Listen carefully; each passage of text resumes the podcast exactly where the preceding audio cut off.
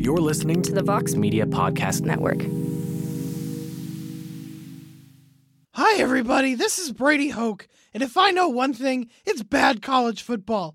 That's why I'm here to tell you about the Shutdown Fullcast, a college football podcast so bad that it's mostly not even about football.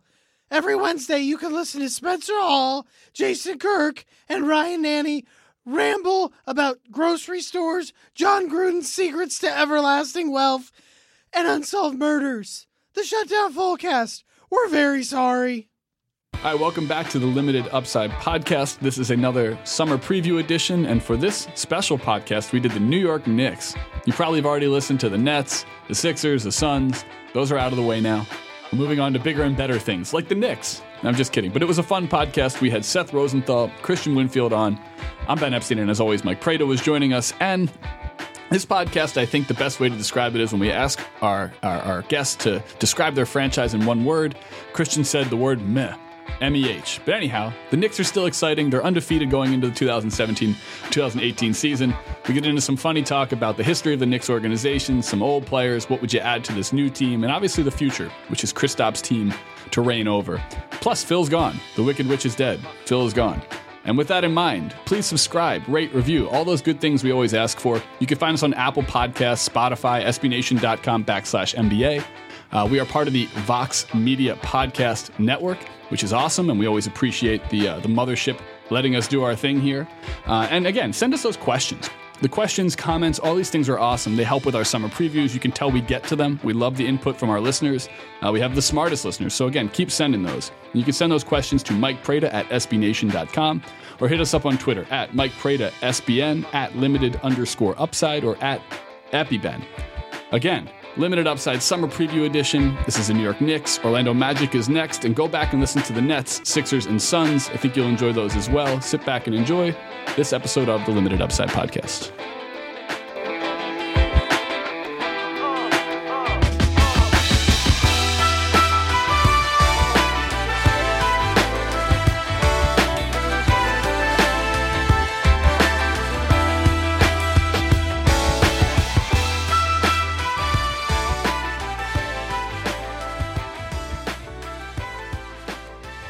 Right, welcome back to the Limited Upside podcast. We're doing our 30 NBA team previews for this summer edition of Limited Upside podcast.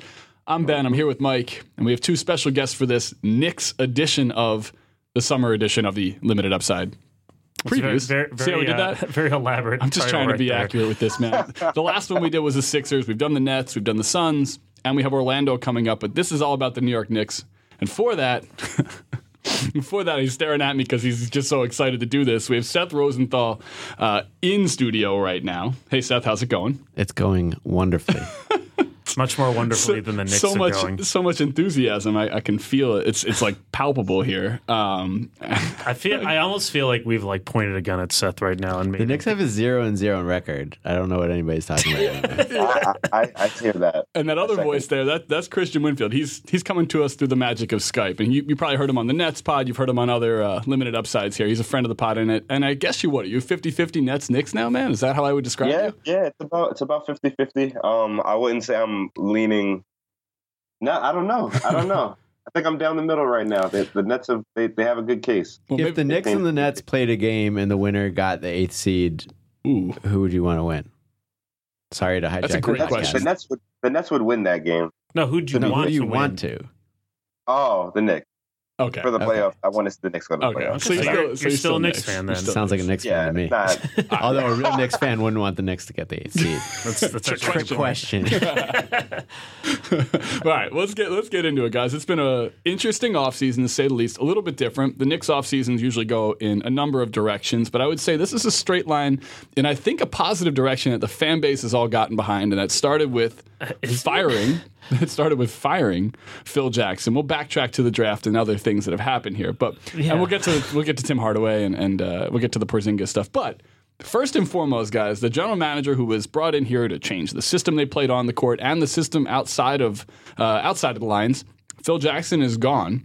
So, with that all in mind, we'll get to the moves, we'll get to all the uh, acquisitions and interesting uh, restricted free agent contracts that the Knicks uh, gave out here. So interesting is an interesting word for that. Um, we'll, we'll have it classified shortly enough. Um, give me a word, Seth, to describe your mood for this fan base and this team right now. One word, if you need to, go for it.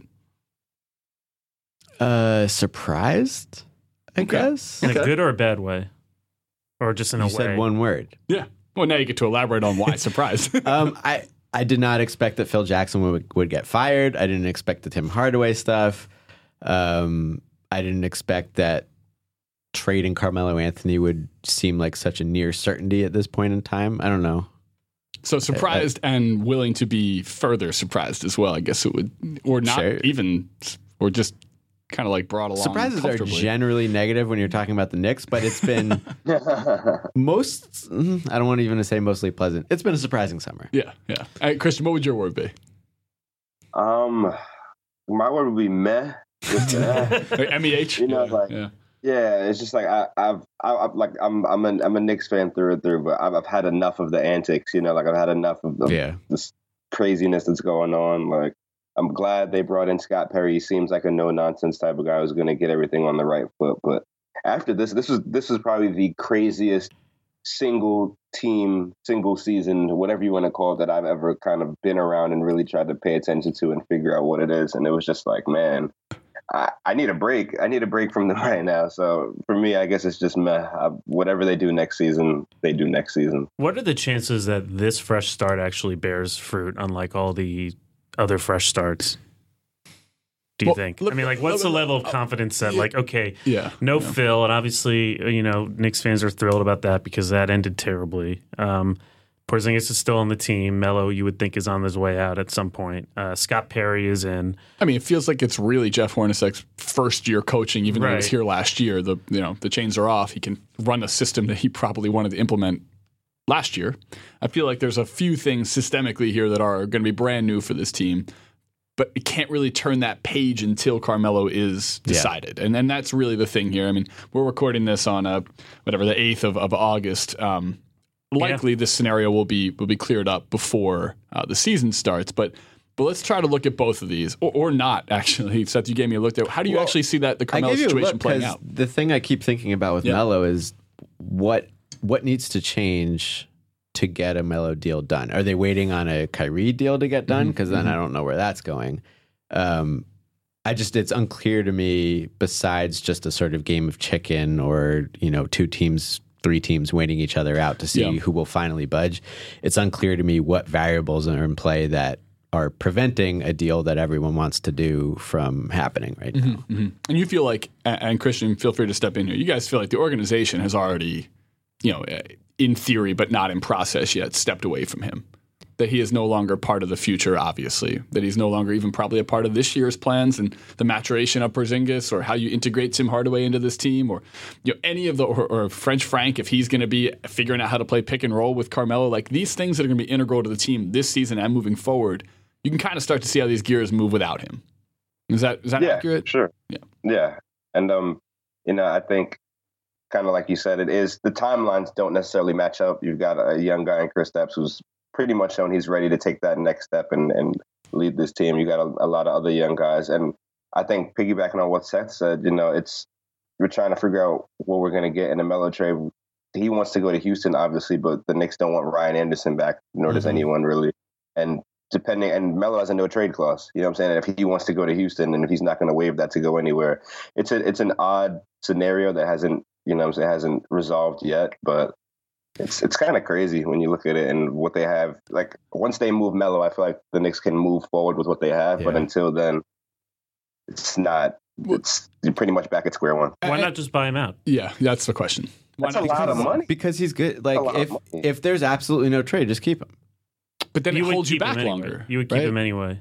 Yeah, Even why if- not? He's good at basketball. He's uh, I don't know. He's like the f- so the two funny things are one, you know, the guy who publicly said he was going to trade him is gone, and Yeah, two, obviously they're not going to reply differently to this, but to a man, every player on the Knicks who has been asked about Melo over the summer, whether it was you know Frank around post draft access.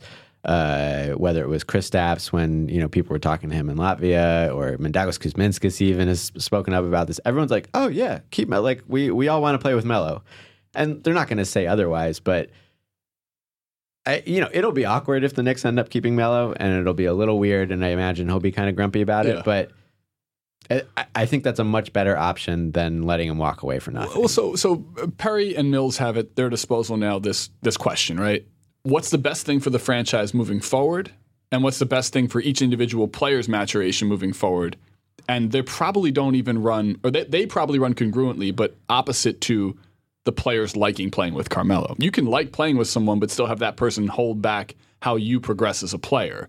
And I feel like that's sort of, you know, look, he's still the best player on the Knicks. I agree. Um, kind of a security blanket for Porzingis, and like maybe you need to take that off. That's I would right. say that, That's that maybe that's the way to, to think of it. It- yeah. you know, That's pretty accurate. So, so back to Mike's question, he he just threw out there before we got a little bit sidetracked here. Um, as we turn pages here, and the Knicks have had multiple chapters. Look, I'm 31. I remember when the Knicks were the talk of the town in the entire NBA. Right, the 90s were a Knicks decade, despite the fact that they did not win a championship. They were one of the big teams. They had uh, the most fervent fan base. They still have a great fan base. I'm talking to two of them here. They had the Garden Pack. They had players people liked that wanted to buy their jersey. They were they were you know uh, um, every year they were there competing for an Eastern Conference title and there and, and consequently an NBA title.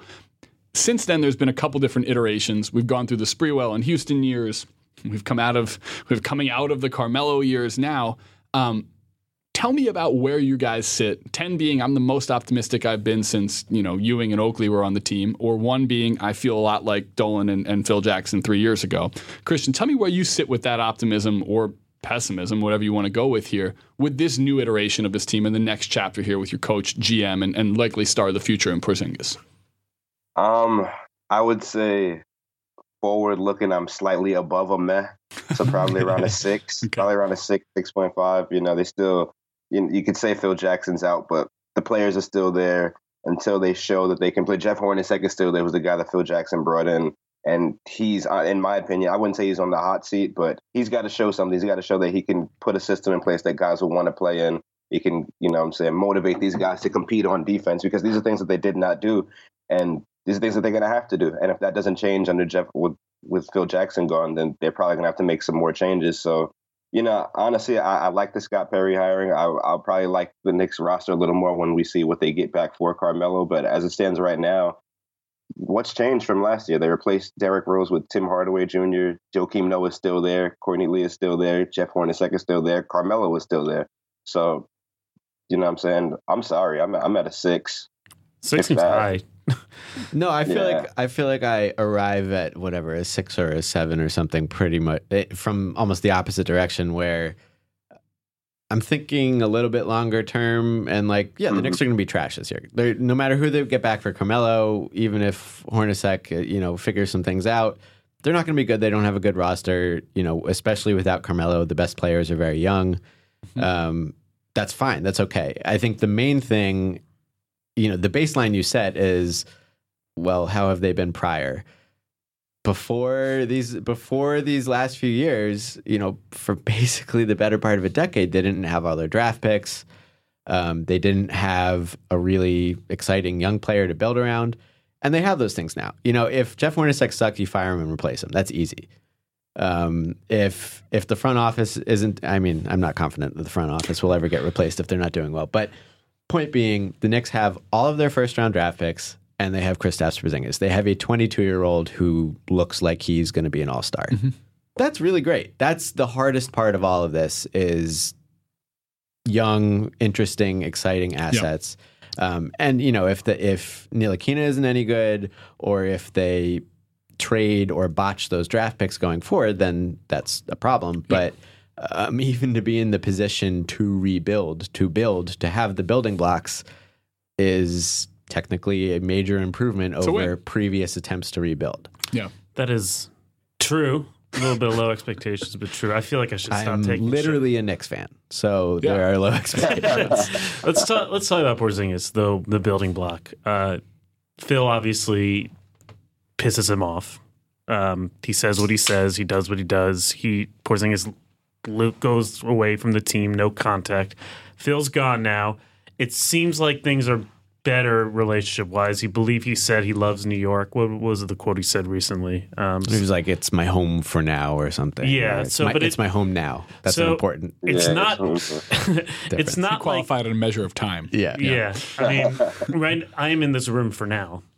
That's Well, a true no, statement. to be clear, he said, "It's my home now," not "It's my home for now." Okay. That's those are very okay. different It's my home now. Yeah, you're right. Okay. One word for is very important. Very It really important. is. You're right. Okay, but it, so it seems like things are better, but like not all the way better. Um, you know, there's still some limmer, simmering resentment there. I mean, how concerned uh, are you about this situation? Like, are you worried that there's some sort of permanent damage that's been done that will just never be able to be overcome? And Christian, you're shaking your head. No, I, I think a lot of that came from Phil. Um, I think that Phil is gone. It's kind of like a blank slate. I would like to see what Porzingis' involvement in the offenses this year. I think that'll play a big role because last year, especially with Derrick Rose in the game, I, I didn't think that Porzingis was very involved. You know, apparently Rose would attack the basket and he would make passes at the very, very last second.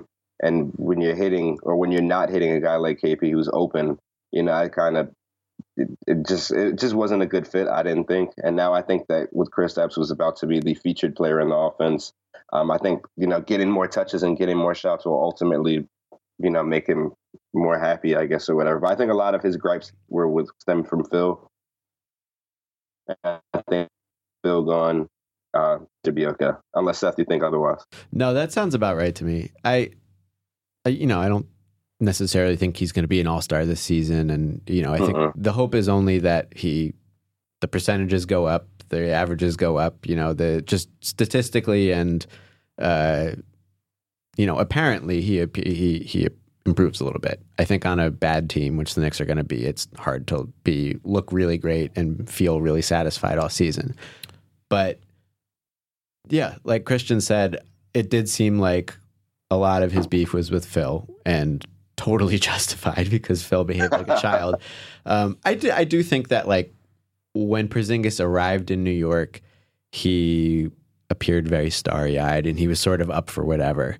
And I think in this summer he has demonstrated, no, I'm I am a star. I'm going to behave like a star, and I want things to be a certain way. Um, and you know, if the team continue, if the organization continues to be governed by idiots, then he's going to have a problem. And I, you know, I think that's for a guy. I'm not sure that he dealt with it the best way, or that he's being, you know, advised by the best people. However, I get where he's coming from, and I, I don't get the feeling that like the Knicks are on the hot seat now. I think it was just a little warning shot so? of like, hey, I uh, I actually care about the way things go. I'm not just going to go along to get along. Uh, you know, this is my career we're talking about. Well, that might that might not be mutually exclusive. I mean, maybe the seat is warmer. Sure, I fine, but I don't think Yeah. like I'm not worried about him. Well, first of all, he can't. He has no right. leverage here. But also, I'm just not that worried about his happiness in the immediate future. I think, yeah, the Knicks need to be thinking, okay, when is you know what, uh, when is his contract going to be up, and can we? By the time that happens, I think every team with any rookie, whether or not he's skipped an exit meeting, should be thinking this way. But by the time we're going to be up to try to retain him, is he going to want to stay here? That's totally legit, and I think he probably sort of put some exclamation points at the end of end of that. But I think every team th- or every They sensible team thinks that way with every rookie and every player on any sort of contract. Is if we care care desperately about keeping this guy, which Mm-hmm. I imagine the Knicks do with Kristaps, then how do we make sure that he feels good about staying here when the time comes? And like Christian said, I think a lot of that is going to change just with the basketball improving. Yeah. He really could not have been put in a worse situation last year. He was playing playing out of position, playing with just an incredibly difficult point guard to play with in Derrick Rose. And I you know, I think just by letting Hornacek run an offense, not just forcing Kristaps the ball, but letting him play with some guards who actually want to pass to him. Yeah. And ideally, Ntilikina is that. And honestly, even Ramon Sessions is that more than Mhm. Derrick Rose is. Um, and hopefully, This is playing, real. playing him in smaller lineups and stuff like that, I think he'll, So- he'll be happier. So with that in mind, and let's assume that they start the season with without Carmelo, and we'll project Mm-hmm. what this team looks like without him for now. Um, what's the best starting five for Porzingis that this team can put together right now? Christian, you first. Man, Yeah. I guess this starts with the Tim Um, Hardaway and Courtney Lee play together. Yeah, that I mean, I, I- for me, it's like if we're starting without Melo, we have to kind of assume we're getting someone of value back for Melo, and that guy's Are probably we sure starting. that's? I don't know. I would, I would hope the Knicks would get at least one person, one player of That would be value nice. back in this trade. Um, preferably some young assets or some trade pieces. But in, in a world where the Knicks completely botched this trade, which isn't too far off, um, we're definitely probably looking at Courtney Lee and, and Tim Hardaway in the front court. Well, in the on the wings. Ah man, do you start Ramon Sessions? Yeah, Ron- Is that what you do? probably. Start Ron Ron Baker No. or I don't Neil think you start Aquina. Ron- Just throw maybe maybe Ron. Baker. Ron Baker probably wins the starting job because he played under Hornacek like all of last year, knows what he wants to do, knows the players he's playing with. So Ron Baker probably starts, which is crazy. Um, and then at the four, who do you even who do we even have? Who do we have? We have to get someone back. or for Chris that Stapps or Or Lance Or Chris Thomas. is your four, yeah. Yeah, I I suspect that the default Yeah, that the default is just Kristaps and Willy Hernangomez together, which yeah, yeah. you know, unless Yeah. both have improved significantly over the summer, is um, asking for trouble. In my opinion. Eh, so is is the question what is probably the starting lineup, or what would I? No, like what's to your do? ideal for like Ideal, We're building think- this su- new superstar, Okay. right? Because he's think- your team now. I mean, right. that's that's Yeah. the way they have to act. Yeah. Right.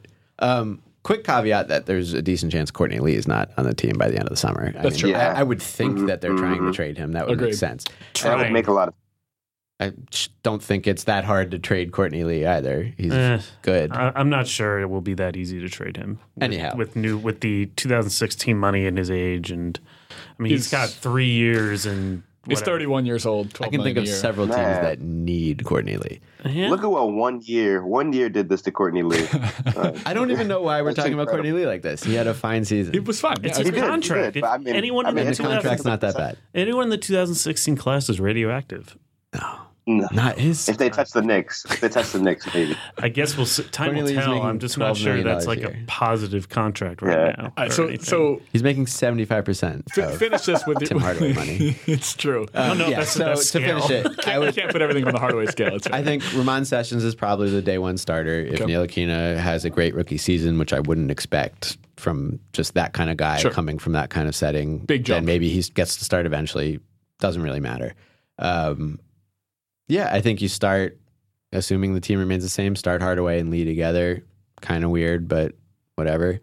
Um, Athletic. I would start Lance Thomas at the 4 and put Kristaps at the five. Yep. That's what I would do. Yeah, I feel like that's probably the move. Um, all right, so we And just by the way, you get your ass kicked with that lineup, but it's interesting. It's fun. I think it gets gets Kristaps quality touches because you have yeah. you know anywhere between two point five and four like decent passers on the floor. They're shooting. Yeah, he I think needs that's a fun lineup. he needs that. I think he needs to be put in a position where he kind of has to absorb some problems that happen when you have the you're the number one guy, and he has to be mm-hmm. able to respond to that. They I thought they did that for about a month and a half, you know, last year, and then it just sort of fell apart. They they started to inevitably fall off, and then Phil got all big on the triangle, and then there was all the drama around the team.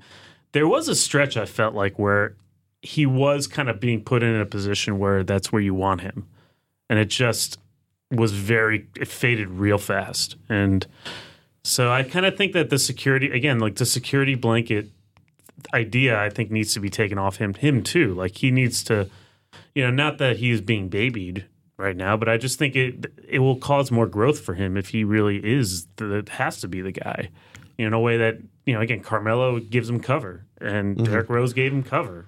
Uh, you know, these guys, he, he doesn't have that anymore. And I think that's probably a good he's thing also for in a unique situation too, where the rest of the young teams in the NBA, the teams that have uh, have been drafting in the lottery for the last call it four or five years, there are multiple. Well, and yeah, exactly. They're they're turning the page already, but also there are multiple nineteen to twenty three year olds growing together. There's there it literally is not a single one like the Wolves, the Sixers, the Suns, the Lakers. They all have packs of young guys that are kind of going through this together. You're getting to figure out what you need from each guy, what they need in their career trajectory to help the franchise. Porzingis, it's like, hey, just take a whole shit ton and drop it on him. Like he Well, needs to be everything. The one guy that maybe falls under that category, you know, pre Ntilikina, because we don't know what Mm-hmm. he's going to do yet, is Willy Hernangomez, who plays the same position. That's right. That's Yeah. yeah. So that that's That's a very good point. That's the thing. Um, I hope that answered Drew, Drew Shaw's question earlier. We talked. He asked, "Can Hardaway and Lee play at the same time for extended minutes?" We kind of answered that. I think said, so. I don't think that. I don't think that'll be a problem. Yeah, kinda and Cornelius it's not a guy kind who of keeps the ball. you know? Yeah, like maybe not. Who cares? They make them do it, and if it doesn't work, Mhm. what are you gonna do? Lose? Yeah. Yeah, well, I guess i- if we were to go back in time, I suppose what, what y'all would do is not sign Tim Hardaway for seventy-one million, but that ship has sailed already. That is correct. Literally, he correct bought- on all counts. He bought a Yeah. ship. So I want Sailing on to it. I want to talk about another uh, potential mistake. Uh, this is something that TM Warning asked us, and I think we've also heard it from a few other people. And I know we talked about this with Ariel and Christian earlier, Mm-hmm. and so I want to get Seth's opinion on this as well. Knowing that Jackson Phil is fi- was was was let go after the draft, and knowing that you know Phil liked Ntilikina in part, I think this is fair to say that because he would would have slotted into the triangle really well knowing that Dennis Smith went number nine, is there is it fair to have buyer's remorse at this point about that draft pick, or is that unfair to Ntilikina and the Knicks? Because I know Christian, you were saying that this was unfair to Ntilikina, and Ariel was saying it was unfair to Ntilikina because it's not like they played the triangle in France. yeah, Yeah. it's that and really quickly, you know, I'm pretty sure it wasn't Phil who went over there to scout Ntilikina. I'm pretty sure that was uh, Yeah. Steve Mills who did all Yeah. that heavy lifting. Clarence this is more so Steve Mills' decision. No, I believe Steve Mills. He said during that press conference that he went over there and scouted him himself. So you know, this is more Steve Mills' decision and it falls on him. I think obviously Phil will be the poster boy if it goes wrong, but this was Steve Mills' decision. So I feel like that's kind of a that's kind of a win win for the organization. Where if if Ntilikina sucks, you can just say, ah, well, we you know it was Phil's idea. yeah, um, yeah, certainly it's it it's pretty unfair to feel anyway about any rookie at this point in time, or even honestly, like six months from now. Right. Um, Specifically ones coming from what, the Euro like League. the things, yeah, Yeah. the things that ostensibly made Ntilikina appealing to Phil Jackson as a triangle point guard, those being he's tall, can shoot pretty well, and is a good defender, are like objectively great things. yeah. Um, and, and and frankly, I'm not. I, I never really understood the triangle fit thing. I think it's just that he was tall. And, Yeah. and Yeah. I think people kind of projected and that not really like Phil. a on ball like the kind of Yeah. not like Dennis Smith where it's like Yes. he's got the ball, you're running high pick and roll. Yeah, he is not. He is not like purely a point guard on the offensive end. He had a good, strong name too, like Frank. Feel Yeah. like that. yeah, he's got a like nice all American Yeah. name. As opposed to Dennis Smith. Yeah, I don't. Yeah, I don't know if this is precisely the question, but I, I and I feel like we've talked about this before. I feel 100% certain that Dennis Smith Jr. and possibly Malik Monk and possibly Donovan Mitchell as well, and I'm probably like hating on someone in the middle by uh, leaving them out. But anyway, some guys who got drafted after Frank because they are a little bit older, you know, coming from college and generally not so much Mitchell Mitchell, but like generally offensive specialists are going to look a lot better in their rookie year. Mm-hmm. And I think even if five years from now Ntilikina is a really good player, in 2017, 2018, Dennis Smith, for instance, is going to look a lot better because he has such a like refined offensive game you know, and can already do so Yeah. much. And just like you saw him in summer league, like he's ready to play in the NBA right now, clearly. And there's a decent chance that he, you know he ends up being really great. There's also a chance that he's the kind of guy who really clearly is offensively talented, but goes on to be kind of you know Monta Ellis or Ty Lawson, who like has a ton of talent and is clearly a fantastic one-on-one player, but actually isn't someone who's super efficient or Sure. productive in mm-hmm. a lineup. And Ntilikina could go the opposite way, where he really looks overmatched at the beginning, Yeah. and he could just end up not being very good, or he could, cut, you know, be one of those uh, guys who really shows up statistically Right. and who contributes in subtler ways, um, but isn't necessarily as flashy. mean, and I I'm- think at the outset, that's definitely going to be the Yeah. case. well, is this it is in psychology they call this uh, what you see was what it is. Is in that wrong you to- already you've kind of Yeah. already seen what Dennis Smith can do, and we just have no idea what Ntilikina is. So like we are we overemphasize the limited piece of information Mm-hmm. we already have and let it affect the way we think about the whole thing. I believe in NBA terms, this is called the Summer League paradox. I- I- I Yeah, I was. I, I, I was just about to say. I blame Lonzo Ball for all this entire conversation. Yeah. Well, I mean, it it's, a, it's the same idea. It's a fancier way of saying it. It's like we we we are making large judgments from limited information simply because Ntilikina has the curse of no available evidence. Right. Is I it, think is it fair to say tough. this is kind of akin to when Dante Exum was rising up the boards and, and people really hadn't seen him play against much competition? That probably worked to his advantage, though. Yeah, it seems like the opposite of that. Yeah, no, I I mean, I mean, like in as- terms of what our expectations are. Like Exum then got hurt right away. Yeah. he's only 22 years old now, and he had a skill set that we would like to place in the NBA game that made sense. Clearly, for the Jazz, I mean, they're moving on from George Hill. They feel like it's time, and- or paired with Mitchell, they have their new backcourt. So, anyhow, he's a kid. Frank's a kid.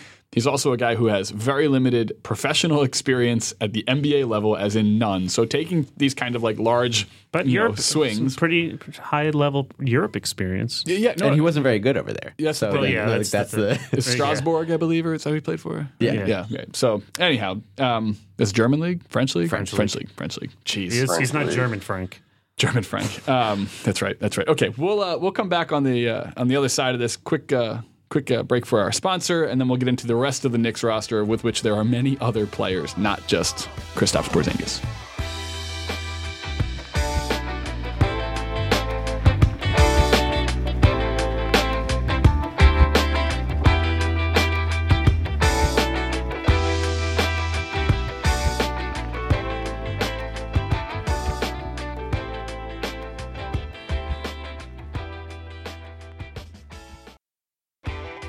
If you're like me, you know you have to shave, but you don't like doing it. The razors are expensive, the gel is expensive, you have to kind of switch them out a lot, and you cut yourself while shaving. You've got to use all this product in order to have your skin moisturized. It's just not a very fun experience, and it never was a fun experience for me, and I really didn't want a beard. That changed when the Dollar Shave Club came to my inbox. Dollar Shave Club is the smarter choice. It's got this great Dr. Carver shave butter, it feels really smooth coming off your skin it actually makes the act of shaving fun, and I love that. And it's also a great deal. You can get a great shave at a great price, conveniently delivered right to your door. They send it to you in the mail. You don't have to go to the store. You don't have to get either a really expensive razor or a cheap disposable razor that gets a crappy shave. You don't have to do any of that. It comes right to your door. It's a great life hack and a great no brainer choice. And it's got this amazing butter that feels so good on your skin. It almost doesn't look like shaving cream. It's nice and clear and it just doesn't feel like shaving cream. And you don't have to get all those other products in order to have your face properly moisturized. It's a terrific deal. You get all the stuff you need in shaving in one with the Dollar Shave Club. And now, lucky you, for a limited time, new members get their first month of the Executive Razor with a tube of their Dr. Carver's shave butter for only $5 a month with free shipping. And after that, razors are just a few bucks a month and you can quit at any time if you don't like it. That's a $15 value for only 5 bucks. And in that first month's box, you get an awesome weighty handle, a full cassette of pork cartridges, and a tube of the shave butter, all for just 5 bucks. And after the first month, these replacement cartridges ship automatically at the regular price. No hidden fees, no commitments, cancel anytime you like.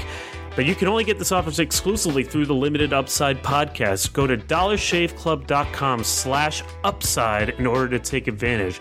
That's dollarshaveclub.com slash upside. Dollar Shave Club, the smarter, more convenient, and more comfortable way to get a close shave.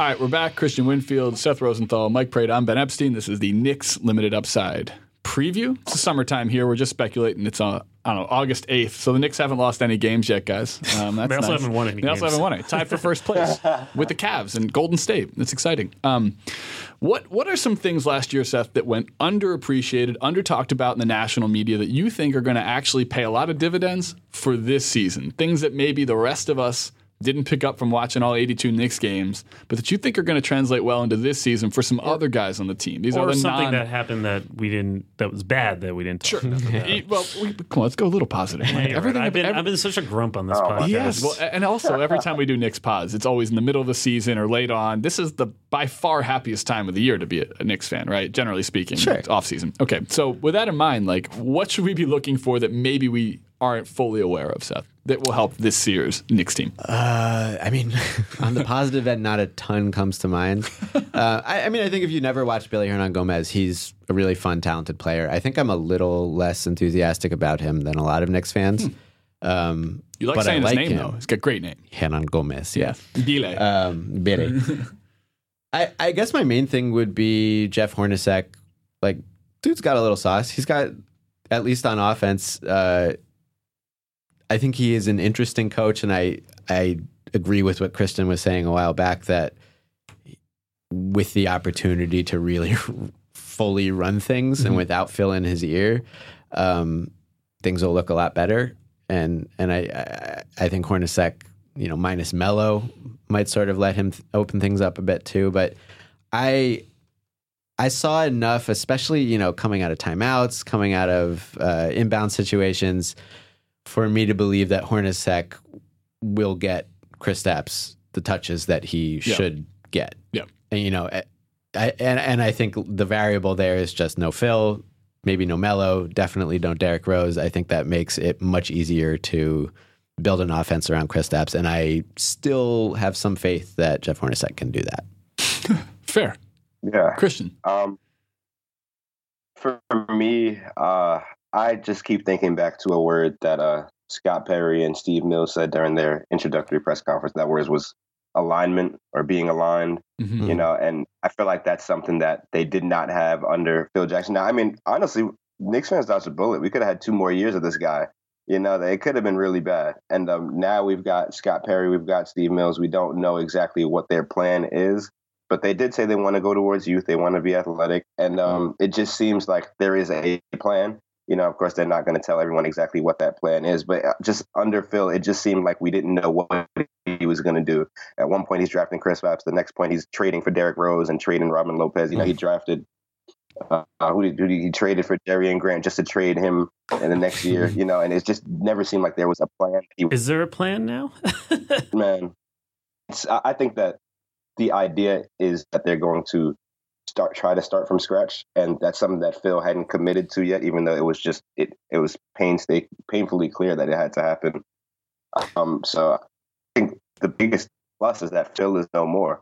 You know, and I know that's that's an easy that's easy trickle down that came from that decision. You know, you have happy Kristaps, maybe a happier, slightly happier Carmelo. You know, and you've got a, a front office that's getting judged by someone that just came in from the outside. So I, I think that's the biggest thing to look at. In terms of players, obviously Billy took a step forward last year.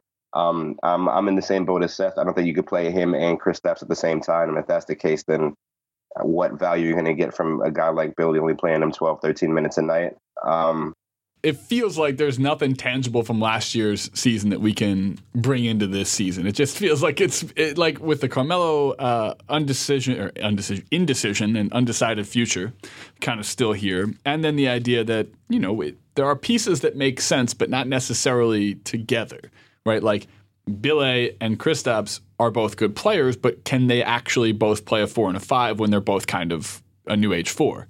New Age Five. New I Age call them Five, sorry. fives, yeah. Yes, I apologize. Um, and so with that in mind, like, I, I, bit of a fun question here. If you could go back in time and add one Knicks player from the history of the Knicks, you guys have been watching them for a long time. This could be Patrick Ewing, Earl the Pearl Monroe, could be any one of these players. It could even be Phil Jackson, the scrappy small forward, power forward. Can we say it's not Ewing Oh, or my King? I'm kind of curious who it would be if it's not like So- the obvious answers. Uh, okay, fine. Well, okay, fine. Okay. I mean, would you guys pick Ewing or King if, if you to, had the choice? to this team, you're adding a player from Knicks history to complement these guys, to tie this team together, to make it a cohesive team that will Well, win guess- more than 31 games. I guess you also have to add in all the '70s legends. All right, let's toss it out to everybody. Okay, Mike's, Mike's decided So I to can open say this up. Walt Frazier. you Yes, can say you can Walt say Walt.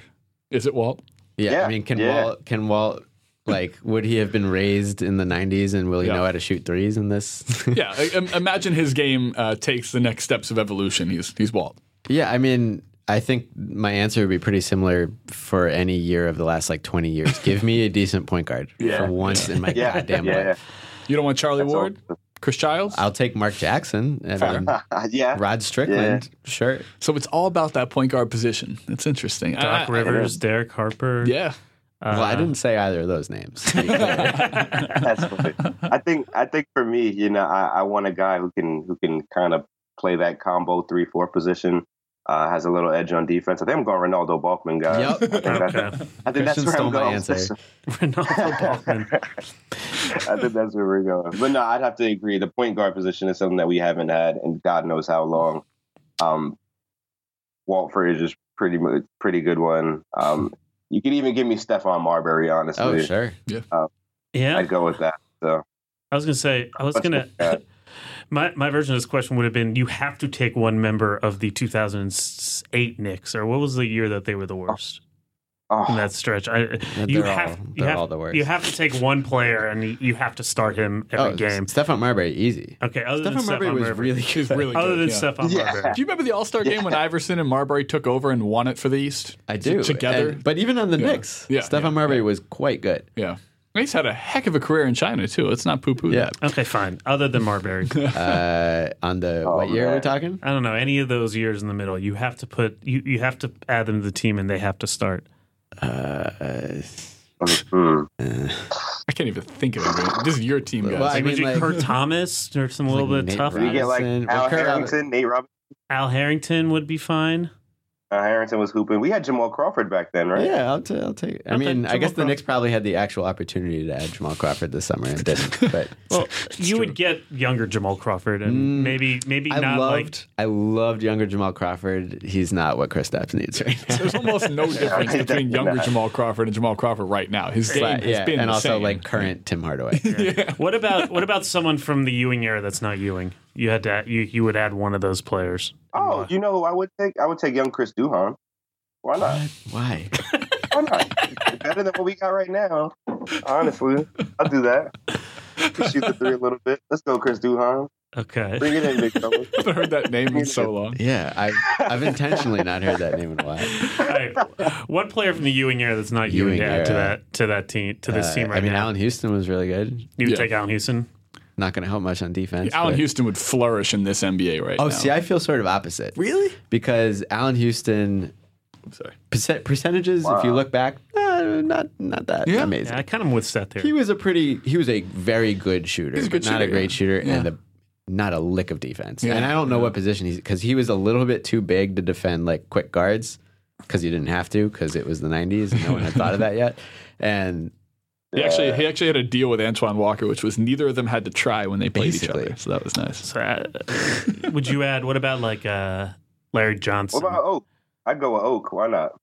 well, uh, can Okay. Oakley play in today's NBA? He's kind of like He could very- play in any NBA.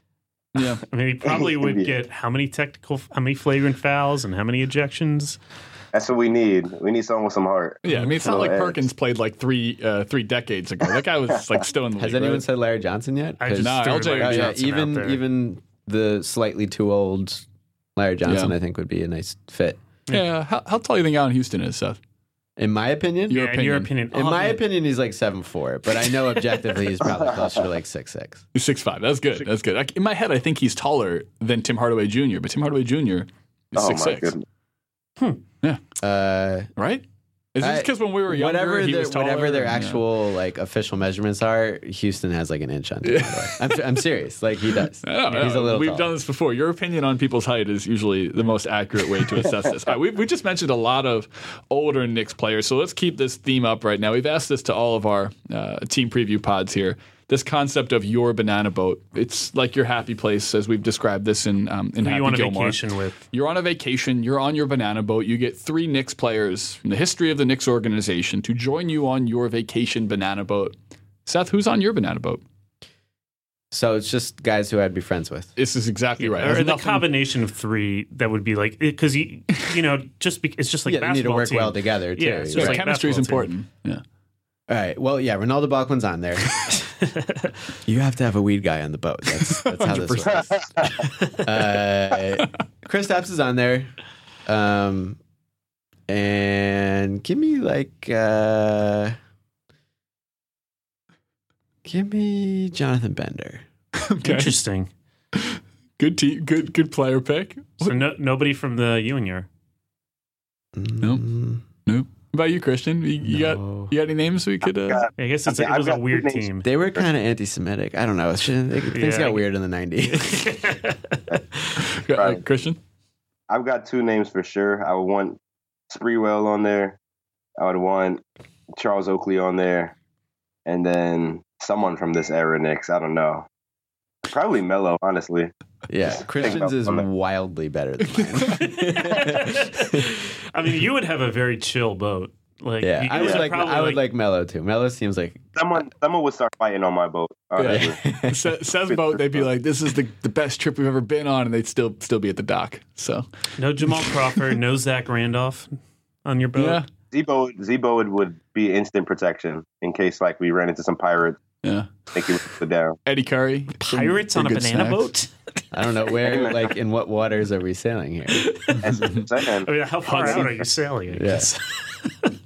I don't know, but Mike, anybody you'd put on your boat? You, you like uh, you watch this NBA, buddy? Who, who's on your Knicks Yeah, banana I'm, boat? I'm just trying Never to think like these. who we got. Uh, like who are some weird characters in Knicks history? I'm trying to think of guys who would actually like me. You know, would Right. enjoy my company. Yeah. Chris Dudley. Chris Dunn, he's a Republican. He wouldn't like me. Uh, okay, fair enough.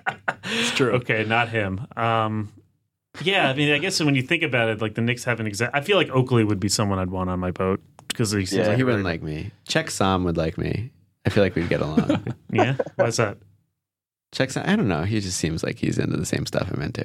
Yeah, okay. Give me Jeff Van Gundy. You can get a coach. Give me Yeah, give me sure. Jeff Van Gundy. I'd like to talk with him. Al Harrington. Al Harrington. Harrington. Yeah, Al Harrington. Yeah, He- Van Gundy we're, like we're from wouldn't the same stop part of the world. talking though. Like I, I want someone Yeah. else to talk. Why is this boat going so fast? yeah. Here's the thing about boats. yeah, yeah, We do very bad Jeff Van Gundy yeah, impressions. yeah. That sounded like Gilbert Gottfried. It was Like why, terrible. why is the peel in the front and not the Yeah, back? Like yeah. what's up with that? Yeah. Hey, Mark, we should make the peel in the front, in the in the back. But I feel like you would be no fun. Yeah, no, he'd be, he'd be Um, terrible. I got wet. Yeah, you're on a boat, Jeff. Okay. Um, but but, uh, anyhow, but as we digress further and further away from the actual uh, uh, season at hand, let's get back to some Sad truth. concrete stuff. Let's set some expectations for the Knicks fan base and our listeners here. We who don't Knicks. do those. what are Well- expectations, man? You can set them low if you want. I Yeah. didn't qualify high or low expectations. That's up for you here, Christian. You can go first, Yeah. man. Uh, let me give me uh, give me the best case scenario for this year and the worst case scenario for this year, and in doing so, give me a wins prediction, uh, total wins for this year, uh, as well as who you think will be the leading scorer, and and and and this is, I guess, the most im- important part of this. What would you deem a successful season as for this team? a lot of um, a lot to unpack. Mm-hmm. Um, I think first off, just in terms of what a successful season is, is just can we have one season with no outside noise? Mm. Can it just be basketball? You know what I'm saying? We know the Knicks are not going to be a playoff team. You know, I would like to see them be better than what they were in the last two years, which is 30 and 31 wins. Yeah. You know, bring me, give me 33, give me 35. You know, I know we're not going to get 37 and up. Give me 35 wins. Um, leading scorer would have to be Porzingis, maybe Tim Hardaway Jr., depending on what type of season he has and how they're using him. But I would expect it to be Kristaps and then Tim Hardaway Jr. Um, yeah, you know, I, I I forgot you asked another part to this question. Yeah. It just It, it sounds like went through my head. Yeah, that was like a nine part question. Yeah, yeah, Dan, you didn't pepper. I- It does sound like it sounds like your happiness is inversely proportional to how often you have to write about them for SBNation.com. is I mean, a fair? it's it's uh, I, I love the Knicks. I love writing about them, but sometimes it just weighs on you. Just like writing about LeVar Ball all summer and all year long. It's just like, man, again, you guys just can't find a way to just be a regular basketball team. Yeah. But it's Yeah. it's I, I would measure success by how little outside noise they have. Uh, preferably Carmelo isn't there, you know, and that's not an indictment on him. I just think the time has run its course. I think he should be elsewhere competing for a championship, and I think the Knicks are on a different timeline now, and it wouldn't make much sense for him to stick around. Um, and Mhm. I think like once the season starts, once there's once we see there's no drama, there's no Phil, you know, what can they do? Can they put some wins together? Sure. Can they win back to back games? Maybe because they couldn't do that after Christmas. Um, it's kind of, I guess it all just depends on what they do on the court and how little controversy they have off of it. Honestly. And so, what would the worst case scenario then be for this season? Oh, oh, worst case scenario is just you know everything we thought it just fires right back into our faces. You know, like if Kristaps starts demanding trades and if Tim Hardaway Jr. thinks he's Ben Gordon and is checking up 20, 25 threes a day, uh, that would be worst case for me. If, if we if somehow the relationship between the Knicks and Kristaps worsens this year, that would be worst case. Fair. Yeah, I mean, I guess that, that makes a lot of sense as we just kind of Yeah. did the entire podcast here based upon building a team around him. Uh, and then your wins guess. Like uh, they were 30 and 31 wins respectively over the last two seasons. So then where do you think this year 30, 31. I'm going somewhere between 32 and 33, optimistically. Uh, I would like for them to have improved with a worse roster. Mhm. Um, I think that'll show signs of growth and cohesion and show that Jeff Hornacek kind of knows what he's doing. Um, ideally, I'd like 35, but anything better than 30 or 31, honestly, would be nice. Because honestly, this is a team that can win some games. They just had a lot of outside factors playing into that. So I think Yeah. and he's just shut everything off, play ball, run through Chris Kristaps, run through Tim Hardaway Jr. and see what you got. See what see what Neely if Ntilikina turns into a gem, if he if he turns out to be George Hill early, and if George Hill is his floor, then you know that's another win. Yeah. yeah. But 33, 35 wins. All right, Seth, your turn. Can I, know. get, can I get that in bite-sized pieces? yeah, let's let's start it off with um, what mean- does uh, your successful Knicks season look like in 2018 or 2017 2018 season? Um, I think Kristaps Porzingis looks great, feels comfortable, stays healthy. The percentages all go up. You know, you see some more variety to his game, um, maybe a little more versatility. So he could play the four, could play the five. He's a little quicker on his feet. Um, I think that's really the most important thing. Yep. Um, and then beyond that, it's you know Hornacek getting the best out of everyone else and looking like he should remain the coach long term. um, Ntilikina, you know, showing that he's an NBA player, honestly, is is is a good, um, I think, thing to reach for. Um, Hardaway looking like he's improved and looking like you know he's actually worth something close to that amount of money. You know, it, like basically like he's someone you would want to actually start at shooting guard for the Yep. foreseeable future. Yep. Um, yeah, like Christian said, just stuff staying relatively quiet and normal, which I, I agree probably means that Melo has to go. Just not not because of anything he would do, but just because that stuff's going to swirl Yeah. and it's hard for everyone. Um, So I think he he probably has to be gone, and ideally, you know, they're sitting on an extra pick, or there's a young guy on the team that's now being worked in. You know, that there's there's something interesting to look forward to after the Melo deal gets done. Um, that would be a nice part of that too.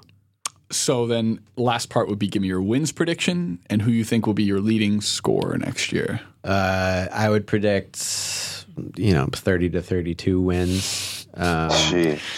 but that that's fine. It's fine. That's okay. Yeah, Yeah, you it want a top. You want a top eight pick. You know. Yeah, I mean, if you ideal, ideally they win, you know, forty games on the dot, miss the playoffs, and get the first Win the lottery. get the you know, win the lottery That's with it. the worst That's odds. the. I mean, that's Yeah. the ideal. But um, I'm perfectly happy with them being one of the five worst teams in Yep. the NBA. They're, I, Yeah. I want Luka Doncic on my squad. Yeah. Yeah. And- who doesn't? Right. So um, yeah, but I would predict something around what they got last year. Cool. All right. So uh, I guess I don't. know, We got to Oh, wrap. leading scorer. yeah, Sorry, leading score. Leading score. Hardaway. Hardaway. Okay. Oh, Volume. over Kristaps? A voluminous score. Listen, a Voluminous. the guy better get some buckets. Like, Yeah. Otherwise, what is he doing real. there? he's gonna get his shots real. up. If Yeah. if if yeah, he really should lead the team in scoring. he could have like a Wiggins type stat line where it's like plus twenty points, under three rebounds, under three assists. yes, Yeah, he definitely could. Yeah, which is you know maybe that might be what they're looking for. Um, we need to wrap this up. Glad to have everyone here on the record with their predictions. Again, I don't know, slightly more optimistic. Mike, was this the most optimistic Knicks pod, or it still kind of felt No. like So I haven't, I haven't been paying attention. I've been looking up stats on the new dude that Southampton just signed. see? Oh man, Mike, Is that what jeez, you mean? jeez, Yeah, I'm sorry. unbelievable. Uh, ben, man, the big matchup is this week. I know our soccer teams play, but no one cares about them. What that. are your soccer teams? Southampton and Swansea. We just signed uh, somebody from Juventus. All right, enough with all that. Uh, but uh, uh, anyhow, we have Orlando Magic coming up next in our summer editions of the Limited Upside previews we're doing here. This was the Knicks. That's Seth Rosenthal, Christian Winfield, two of SB Nation's finest. You guys know them and love them, and I'm, love them, and I'm sure you'll be reading more about them writing on on the Knicks because even though they both asked for no drama or less drama this year, it's the Knicks, and and Dolan's still their president and owner, and Yep. and and all that. So anyhow, this was fun, guys. Thanks for joining us, Mike. Thanks for being here, although not remotely present. Appreciate it. I, I was present for most Oh, of the there he is. podcast. There I he was is. I was here for most of it. I just uh, I just am very excited about Mario Lemina. If Yeah. that's how you even pronounce his name. So he sounds like he should be Pronounced playing point guard Lemieux. for the Knicks. Um, with that in mind, everyone, uh, look for Mike coming out with the Orlando Magic pod next. I won't be on that one, but enjoy it. And until next time, this is the Limited Upside Podcast.